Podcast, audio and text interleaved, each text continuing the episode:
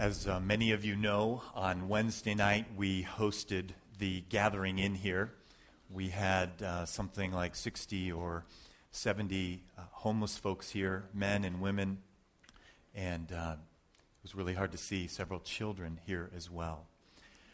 Uh, late in the evening on Wednesday, I had the opportunity to talk with one of the men that was here, one of the homeless men. He uh, he was in a deep, deep pit.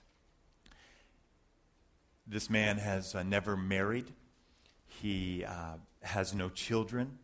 He described himself to me as someone who has no real friends. And he described the last 20 years of his life as just misery, uh, as though he really didn't see continuing on. He asked me a question that I have never uh, really been asked before. He asked me, How can I become someone else? How can I become a different person? And I had the opportunity to talk to him about the gospel and how we can become, how he can become a new person in Christ, a new creation, a new creature in Christ.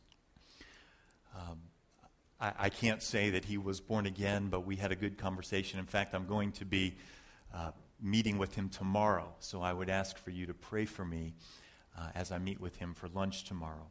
But I share with you about his situation uh, this morning because he was paralyzed by fear fear that his life might continue in the way that it has been. Fear is something that is common to every one of us. I want to tell you about someone else who is paralyzed by fear. Let's, uh, let's consider, uh, we'll call her Sue. Uh, Sue is a 30 year old woman. She is of average looks and weight, but she is in uh, bondage uh, to beauty. She uh, is paralyzed by the fear that she may never marry. And she is obsessed with the, her, her figure, with her makeup, with her face she's paralyzed in that way. Let's consider someone else, a 40 year old man. We'll call him Frank. Uh, Frank is uh, renting an apartment. He's a believer. He's married. He has children. But when his, pill- when his head hits the pillow at night, what he thinks about are his, his peers, the other men who have uh, much larger incomes than him. And he thinks about his, his children who don't have all of the things that they have. And he's paralyzed by this, this fear of, of his paycheck not being what he thinks it should be, and by his children not having what they should have. He's paralyzed by the fear of never really making it financially. Well, in today's scripture passage, the disciples are paralyzed by fear. Uh, they are out to sea, literally, uh, on the Sea of Galilee. We have uh, many of the children in here with us tonight, uh, this morning, rather, and the disciples would be in a boat that looks something like this. The passage that Jerry's read describes that they are facing strong, strong wind, so they wouldn't have had the sail up, and there probably were at least six of them rowing fiercely against the wind as the waves are coming in. And they, they too are paralyzed by fear the fear that they have is caused not so much by the storm. Several of them were fishermen and were experienced. They're paralyzed by this figure that they see walking on the water. And they are terrified. They think they are seeing a ghost. The reality is that we have a lot in common with the disciples. We have a tendency to be afraid of all sorts of things. And so today, as we open God's Word and look at this uh, passage of Scripture, uh, we are going to find lessons from the storm uh, for dealing with the fears in our lives. So before we get into God's Word uh, again more deeply, let's bow our heads and ask Him to speak to us through it this morning. Let's pray together. Father in heaven, we give you praise this morning. As we open uh, the Bible together, our humble prayer is make the book live to each of us, Lord. Show us yourself within your word. Reveal to each of us how we must change, especially regarding the various fears and anxieties that we might have. And show us our Savior. Make the book live to us for Christ's sake. Amen. Well, if you probably already have your Bibles out, if you don't, uh, we're at John chapter 6, and it is page uh, 891 in the Bibles in the chairs in front of you. If you don't have a Bible with you, go ahead and, and grab one of those and, and open up to 891. Kids, I hope you have your Bibles open and you're following along with me. We're going to pick it up at verse 16. Says, When evening came, his disciples went down to the lake where they got into a boat and set off across the lake for Capernaum. By now it was dark, and Jesus had not yet joined them. A strong wind was blowing, and the waters grew rough. So, right at the outset here, I want to ask a question of this passage. We see that they are, they are out in the boat, they are in the storm, and it says in verse uh, 17 that Jesus had not yet joined them. Where is Jesus? Why is he not with them? We have to back up to answer that question. We can back up to verse 15, where it says, Jesus, knowing that they intended to come and make him king by force, withdrew again to a mountain by himself. Last week's passage, we saw this, this tremendous miracle where Jesus fed uh, 5,000 men and uh, we can extrapolate from that if there were 5,000 men there, if, if the church in his day was anything like today, there's a lot more women often present than there were men. So if there's 5,000 men, there were at least 5,000 women. We could assume there's 5,000 boys, 5,000 girls. So we have a crowd of perhaps 20,000 or so. And Jesus has miraculously fed them this is what has happened just before where we are now at the storm. Jesus has miraculously fed them to the fill. Uh, these are poor people who were not accustomed to, to having free refills and just eating until they're filled with all of these baskets left over. And then they are ready to take him king by force. And what does Jesus do? He goes away to a mountain by himself. He gets alone with God. And we see this throughout the Gospels where Jesus gets alone with God. This is the first of uh, many. I'm going to have about six points this morning about how we deal with fear. And one of the things that is key for us is that we spend time alone with God. Uh, Matthew's uh, record of this same event, he describes it uh, this way. He says, uh, After he had dismissed them, Jesus went up on a mountainside by himself to pray. When evening came, he was there alone. We see this throughout the Gospels. Uh, many of you have, are familiar with the Gospels, and you see Jesus with these huge crowds around him, the disciples wanting him, people wanting to be healed by him, people wanting him to make uh, them his, their king right now, wanting him to bring them food, wanting him to do these miraculous signs. And he takes the time uh, to get away he does this not only here, but he does this uh, in many places. In Mark chapter 1, very early in the morning, while it was still dark, Jesus got up, left the house, and went off to a solitary place where he prayed. We see this also in Luke chapter 4. At daybreak, Jesus went out to a solitary place. The people were looking for him. And when they came to where he was, they tried to keep him from leaving them. Jesus often is getting alone with God, and it is something that is so important to us. Let me tell you a couple reasons why it is important for us uh, to get alone with God. One, one thing is that time alone confirms to me that I really love and value Him. Uh, we, we all doubt, we all struggle with our faith from time to time. And the reality is, if the only time that we spend with God is when we are together on Sunday morning or at Bible studies or with other people, there's going to be a tendency in our own lives to doubt our relationship with Him. And so, one of the reasons to get alone with Him is so that we ourselves would know that we love Him and that He's precious to us. And when we spend time with us, when we spend time with Him alone, He meets us in still places. It's important that we are still and alone and know that He is God with no eyes on us, no ears on us, no one watching. We're just alone with Him. Time alone with God also helps us to free us from the, uh, the approval or the praise of man or the fear of man.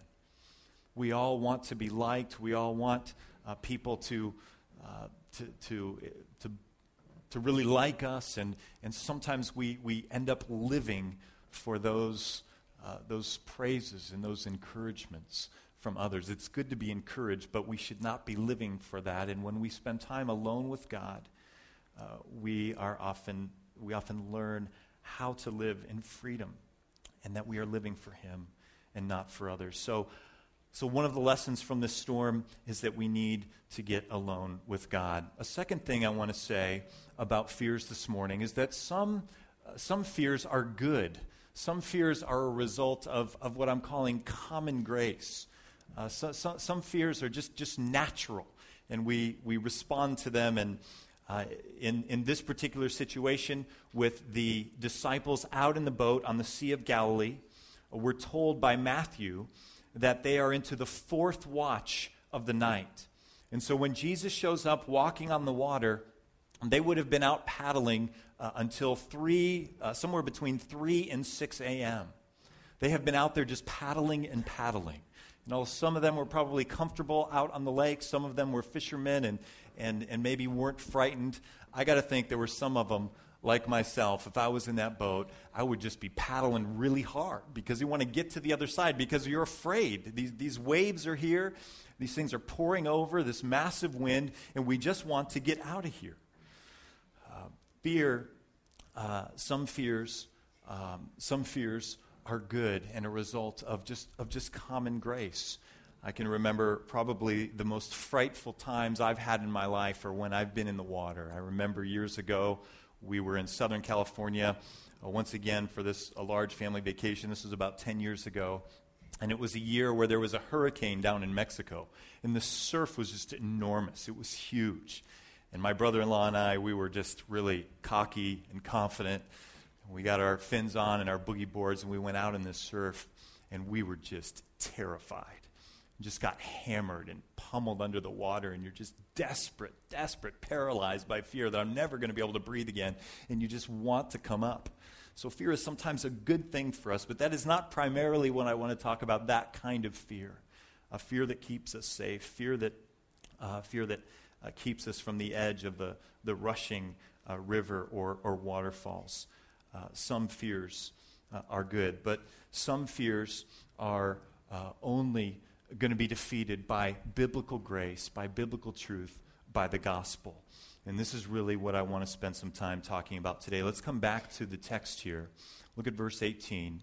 It says, A strong wind was blowing, and the waters grew rough.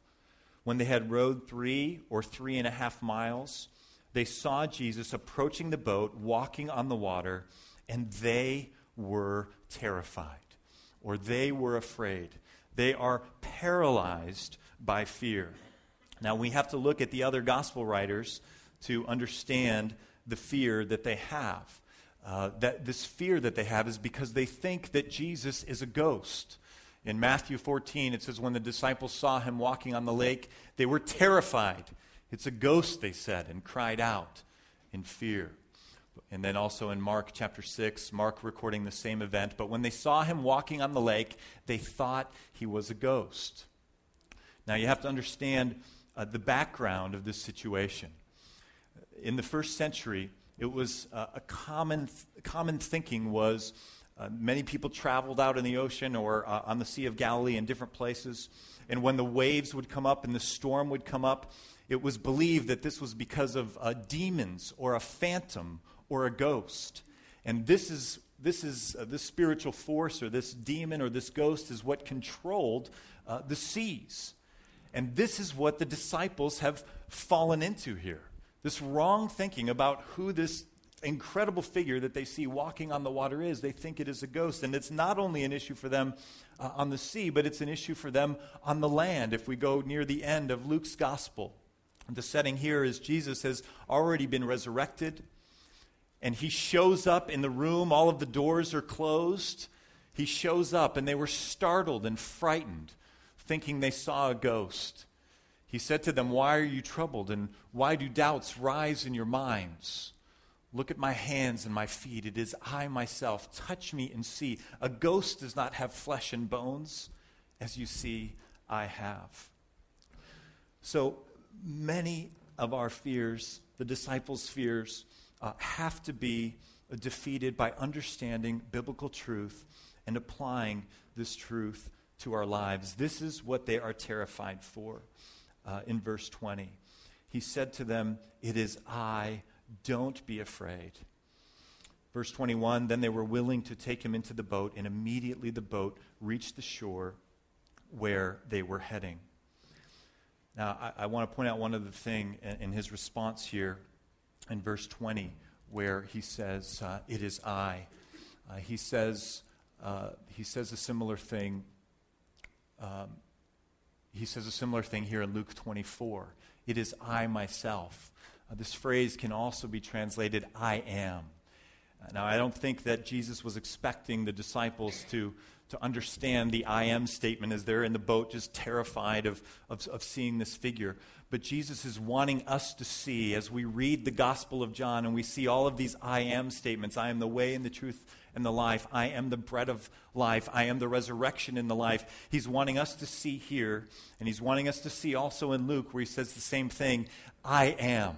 Remember, they have just tried to make him king, to put him in the White House, per se, per se, to make him king of the Roman Empire. And he is sending a message, John is, under the inspiration of the Holy Spirit to us, that Jesus is king. He is Lord. He is Lord over the waves. He is Lord over the sea. He is Lord over whatever kind of fears that we have in our hearts and minds. And He will dispose of them as we trust Him as we live for Him and as we appropriate biblical truth into our lives. So some fears are defeated by biblical grace. Another lesson this morning about dealing with fear is that uh, when believers fear, we must never forget God. We must never forget Him. We are going to have the same kind of stressors, the s- same kind of fears uh, that unbelievers have, but how we respond to them should be completely and totally different. We have to remember that God is sovereign over and able to deliver us from fears. If there's anyone in Scripture that could perhaps make a case that he, um, that, that he should be paralyzed with fear, would certainly be Job. I want to take you uh, to the first chapter of Job and uh, take a look at this with me on the screen. Now, it happened on the day when his sons and daughters were eating and drinking wine in their oldest brother's house. that a messenger came to Job and said, The oxen were plowing and the donkeys feeding beside them, and the Sabaeans attacked and took them. They also slew the servants with the edge of the sword, and I alone have escaped to tell you. While he was still speaking, another also came and said, The fire of God fell from heaven and burned up the sheep and the servants and consumed them, and I alone have escaped to tell you a terrible day, message after message. You know the story. While he was still speaking, another also came and said, The Chaldeans formed three bands and made a raid on the camels and took them and slew the servants with the edge of the sword, and I alone have escaped to tell you. While he was still speaking, another also came and said, Your sons and your daughters were eating and drinking wine in their oldest brother's house. And behold, the great wind came from across the wilderness and struck the four corners of the house. And it fell on the young people, and they died, and I alone have escaped to tell you. Then Job arose and tore his robe and shaved his head, and then he fell to the ground. And if we put ourselves in his situation, losing all of his servants, losing all of his animals, and then finally losing all of his children. Job had 10 children, and they are all gone in a moment. If we put ourselves in a situation, if we don't think about the power of God, of the faithful covenant God that Job knew, we would think that this, this sentence would end. Then Job arose and tore his robe and shaved his head and fell to the ground and was paralyzed with fear, with grief, with despair. We would expect him to be in the pit. But of course, this isn't how Job responded. He fell to the ground and he worshiped. He worshiped God. He said, Naked I came from my mother's womb, and naked I shall return there. The Lord gave, and the Lord has taken away. Blessed be the name of the Lord. Now we know that Job struggled and Job grieved, but, but Job did not grieve like an unbeliever. He responded in worship. And when we encounter fears, we must remember that God will see us through them, that He is sovereign over them, and that He is with us through them. We must never forget the Lord. This is a big part of what God wants us to see in the Gospel of John and here in this passage. I am. Don't be afraid. Another way to translate that, it, it is I, is I am. Ego eimi.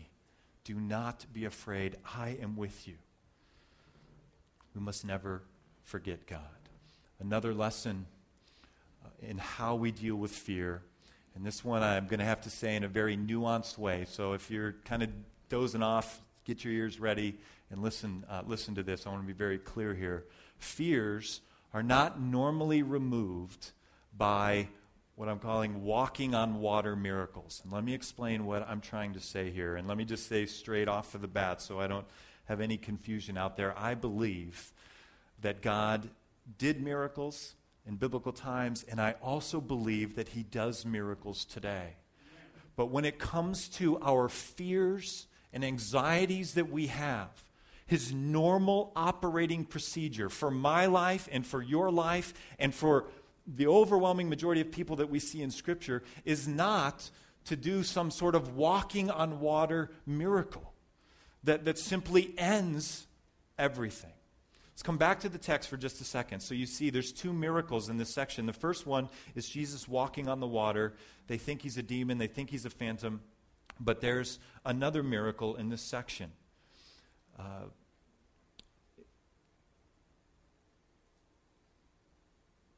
where is it? Verse 21.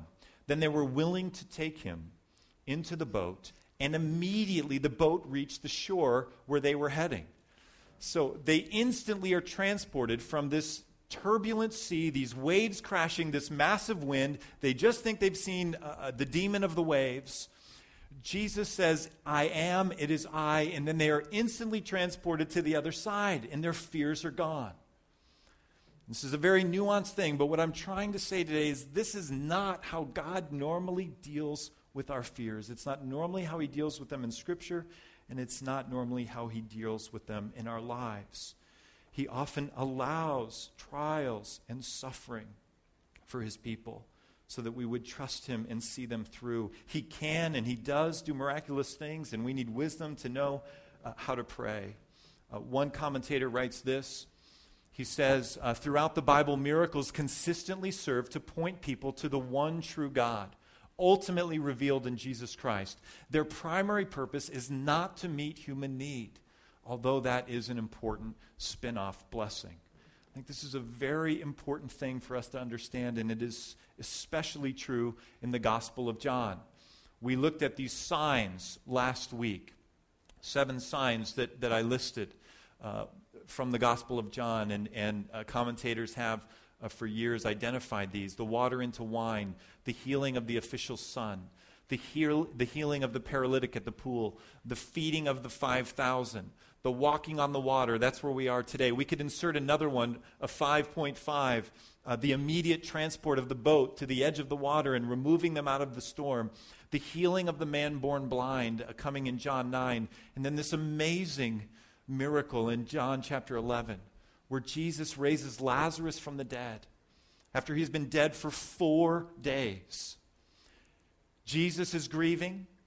Lazarus is, Mary and Martha, the, the, his friends are grieving.